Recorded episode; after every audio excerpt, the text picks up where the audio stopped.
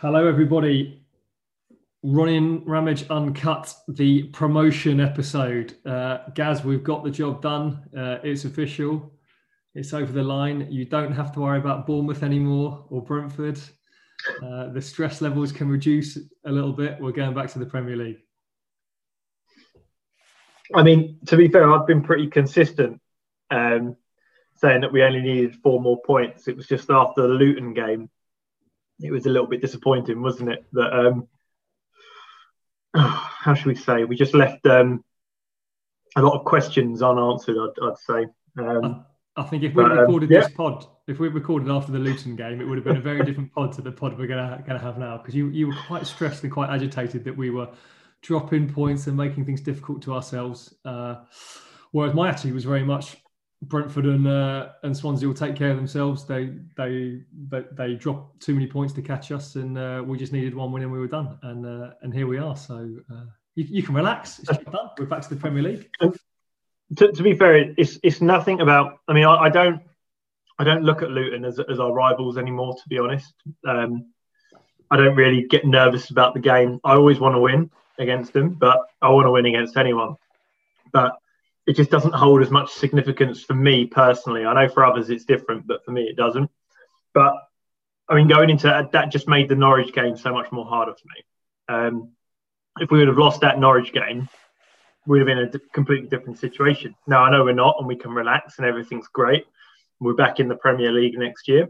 Um, but it took one hell of a performance against Norwich away, which was just phenomenal. I think I think there's there's certain games aren't that uh, aren't there that stand out, and that that Norwich game from back to front, um, how that was managed and, and how we executed it, it was just it was just superb, wasn't it? Slightly different performance on Saturday, but.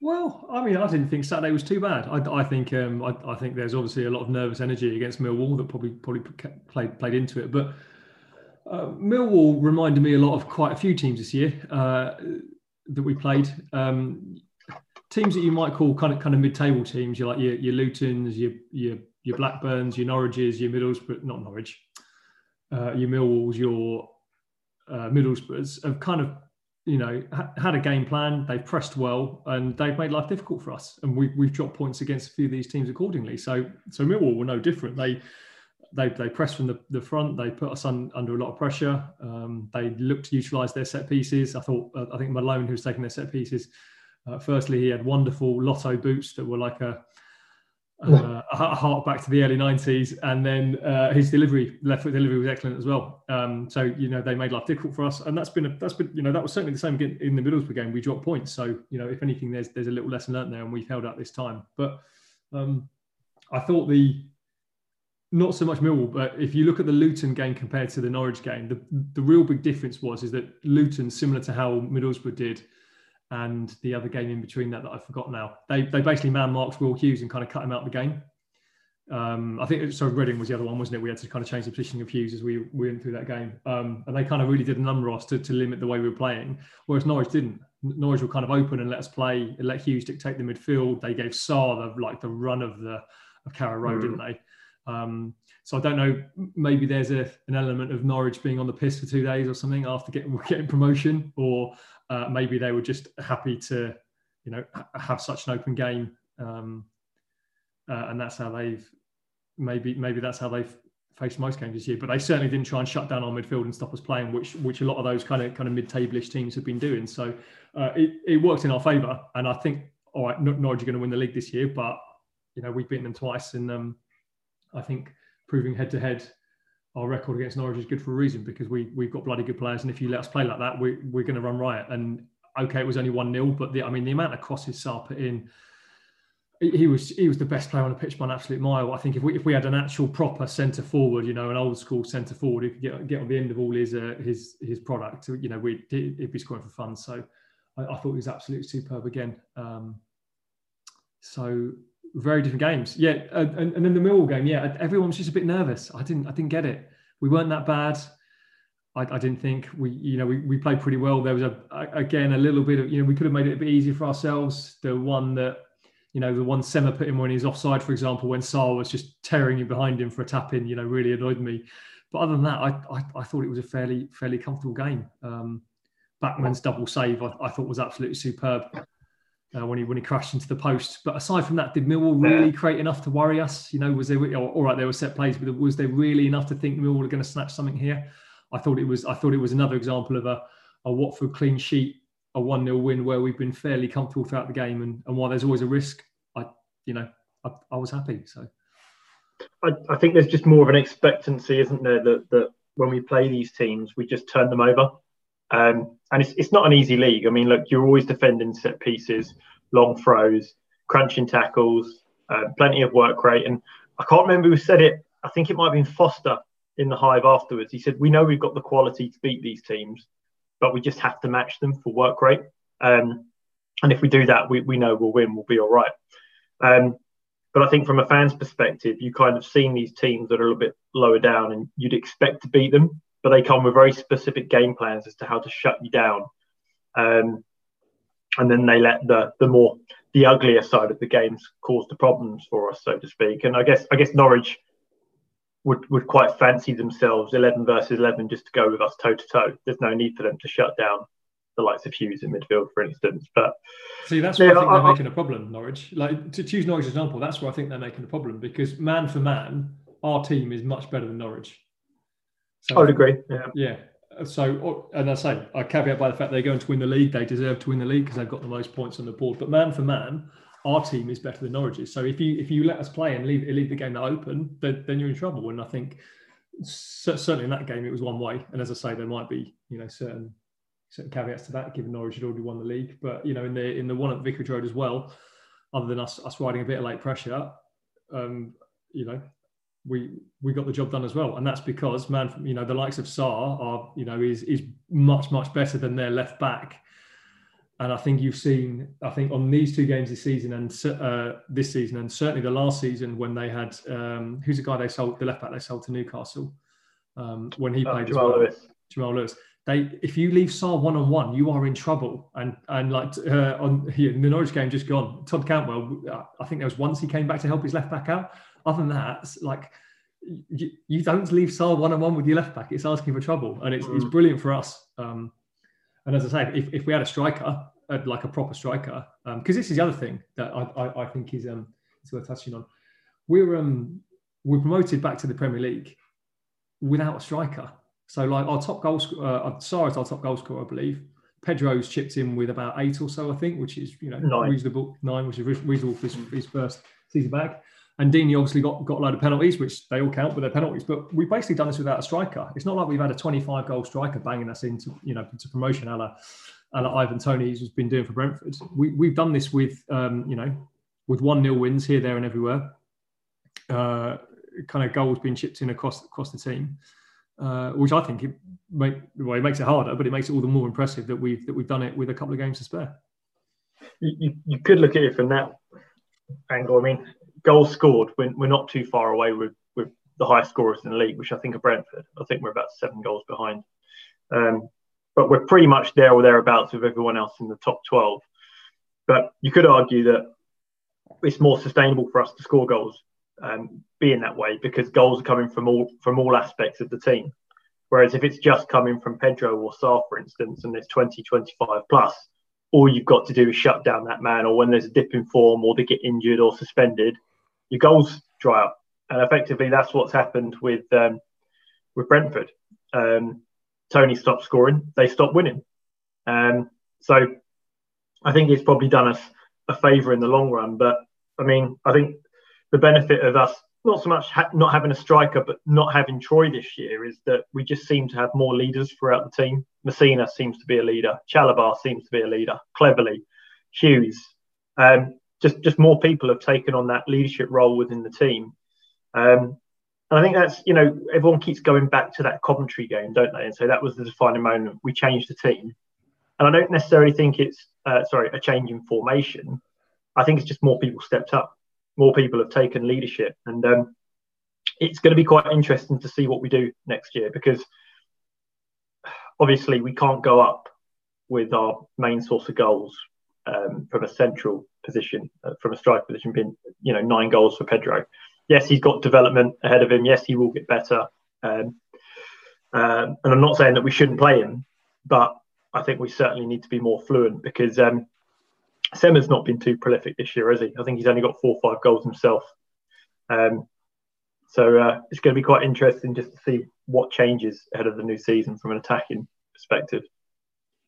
Yeah, there's certainly going to need to be a few. Um, I think you're right about the point of leaders. There's plenty of people who stepped up. I, I, think that that Coventry game certainly was a turning point. I believe that was the pod where you had a right rant uh, after. Yeah, I did. Yeah. Uh, yeah got, got to give these managers, new managers time. Got to let them find their way. But yeah, there's, there's certainly been a few turning points, haven't they? That post Coventry game, a, lot's been made of like kind of like the the Troost-Ekong phone call and the, the meeting, you know, that got sorted off that game where the, basically the players turned around and said we need to do more, and uh, I I think that kind of kind of you know corresponds with with a with a lot of what you said in terms of people stepping up. Um, the Masina goal away to Cardiff as well, I think was a was a big turning point. I think that's maybe when everyone started to believe that this was happening, and you know we were. Uh, uh, as you said earlier, if we if we match things for work rate, and then uh, uh, we we you know we're going to get um, results and end product uh, and and and get, and get, get out of this division. And I think I think that goal kind of coupled with you know maybe with uh, Sierralta's uh, celebrations uh, that day kind of showed that we that, that we were you know doing all those things. Um, so yeah, so that was a big turning point, and I and I dare say Deeney's injury probably was too. That that kind of coincided at a nice time, didn't it? uh, as good as he's been for us over the last decade. Um, he, he, kind of you, you can see clearly wasn't right this year. Um, and also the other major thing to touch on is our defensive displays. We have clean sheets in over 50% of games this season, which is absolutely incredible. I think made all the more incredible for two reasons. One, our keeper getting injured, and we've ma- maintained that run. And two, our defence was absolutely terrible last year in the Premier League and mm. like like the like the, t- the, the the turnaround is immense. So I know I know we've got new centre backs um, who who forced a good good partnership. Uh, Ekong still worries us. I mean, there was a little crossfield ball he played against Millwall. I think he was trying to find Masina that went straight to their their winger who, who got who, you know ball down on our goal, which so his distribution is still a problem. But um, I, I, think it's absolutely incredible that we've uh, we kept so many clean sheets. I think we are consistently first for all the kind of defensive stats from the uh, kind of the little infograms that Sky put up on the, I think on the Norwich game, kind of like least shots faced this season, you know, most clean sheets, etc. So yeah, I think it's a um, testament to the kind of the defence and the the work the work ethic throughout the whole team to, to make that happen. And I dare say the the previous manager gets a bit of credit for that as well for kind of setting the ball rolling with the, the kind of the, the defensive focus earlier in the season. So um, yeah. But anyway, couldn't agree more. Two two games well, to go, but but but yeah, but job job done. We're back up. Um, what's what's your thoughts on the manager at this time, uh, uh, Xisco Munoz, and the, and the job he's done? Do you know? I thought about this because there was that grey cloud whether or not he'd be able to manage in the Premier League, um, given he hasn't got his um, UEFA license. Um, I, I, look, I, will be honest. I, I think tactically, um, I think he shows his experience at times, and the fact is there's a lack of a lack of it. Um, you can sometimes see that in the substitutions, you know, changing defenders, and I'm not saying he's perfect by any means, um, and he's only going to learn if he gets the experience, right? And on the other side of it, you kind of look at his leadership qualities, and you can just you can just tell um, that that entire squad enjoys playing for him. They enjoy going to work the, the togetherness.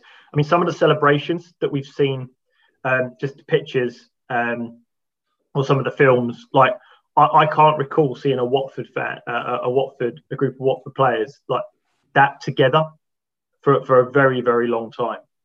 Um, you know, probably back to sort of like the Taylor era, uh, the, the the homecoming of Taylor uh, when we got promoted from Division Two.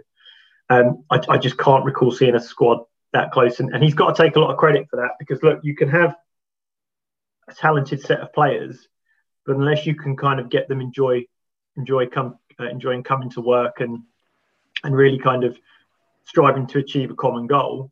Um, we saw with Ivic, right? It, it just didn't go very well.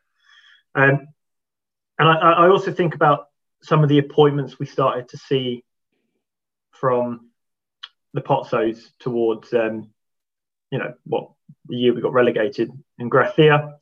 Okay, uh, didn't get much time. Quique came back in. You know, hindsight that that's a, a bad appointment.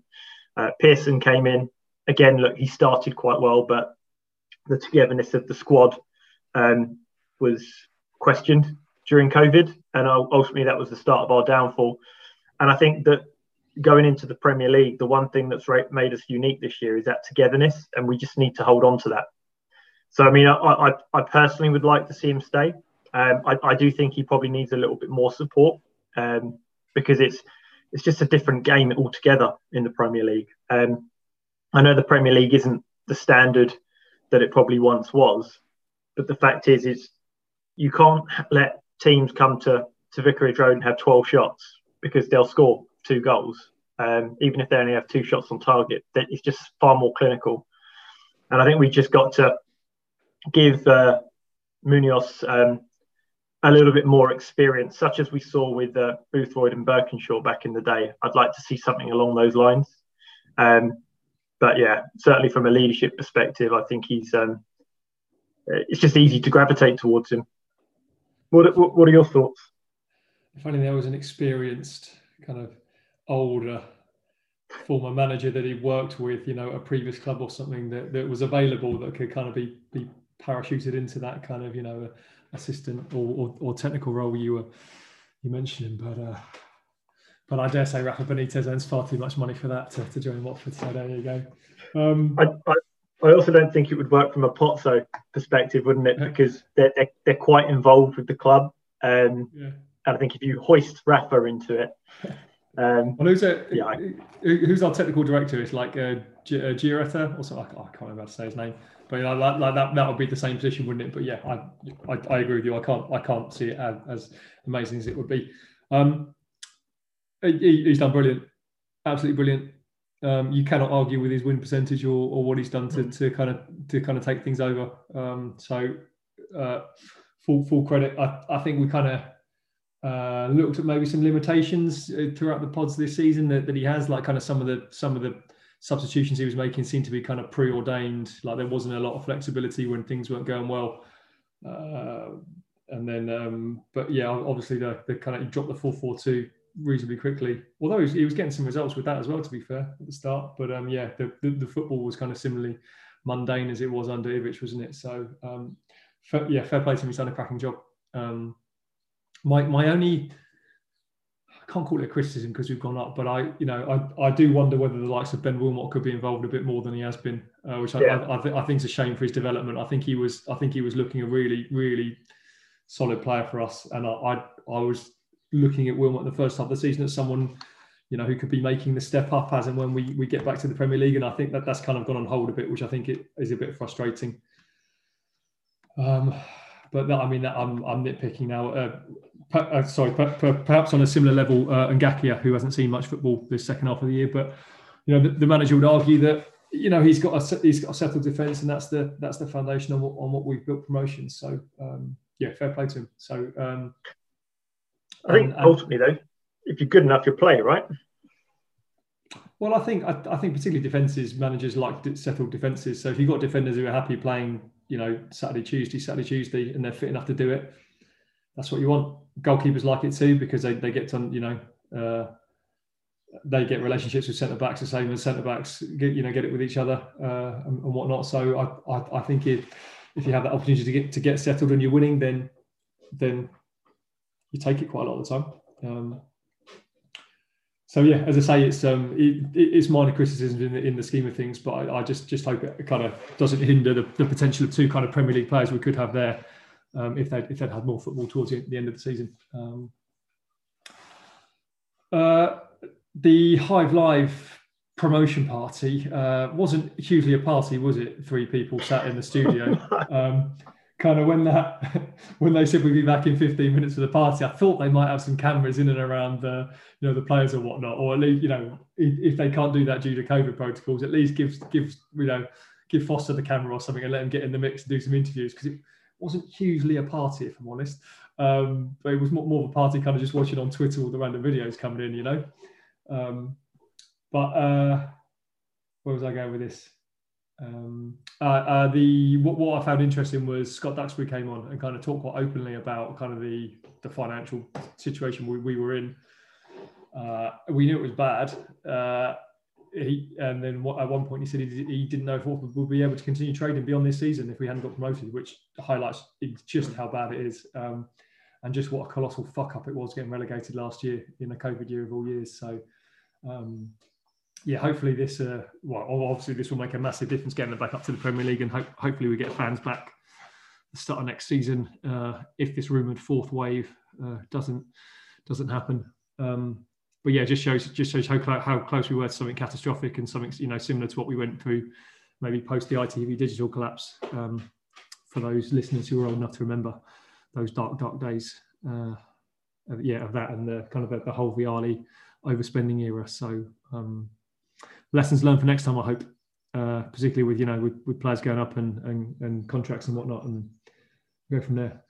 Um, I think that's a key point as well for people to maybe be a little bit more, um,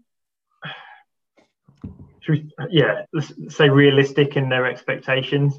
The amount of people I've seen, oh, we should just go out and buy Toney, 35 million. You know, it's, it's not going to happen, is it?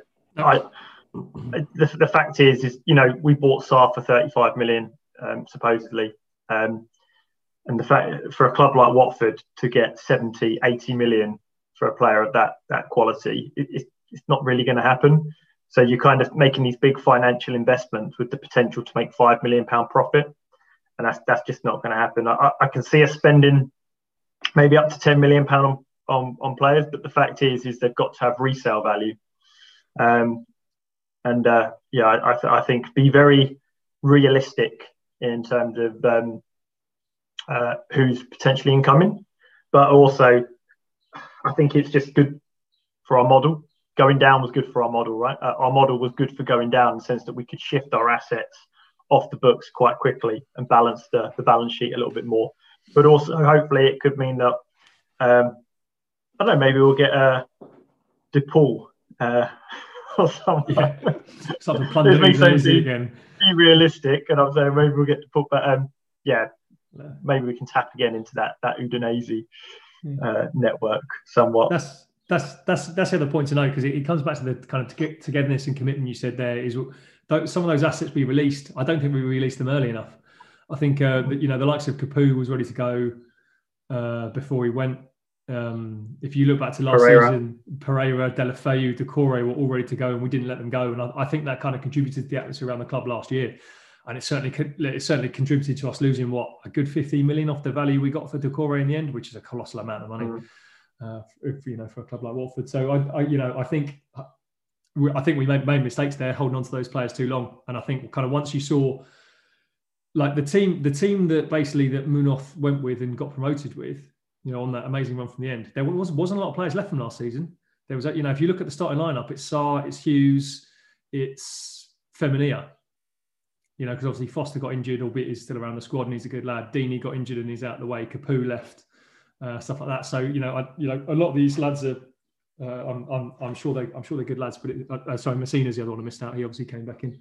Um, but yeah, it does. You know, if, if, players don't want to be at the club, or they, you know, if they kind of, you know, they have kind of served their purpose and they're uh, they're done, it's, it's time to move them on. And hopefully that's a lesson that's learned in the future. Because because certainly with some of those players we just mentioned there, they uh, the Doucourés, the Pereiras, and whatnot, was great, great players they are, probably some that one without doubt some of the best players we've seen at Watford in the last 30 years. They they should have they should have been sold earlier. So be interesting to see what the, we do with the squad in the summer. But we've still got two more games to talk about, so I guess we can start to cover that in due course.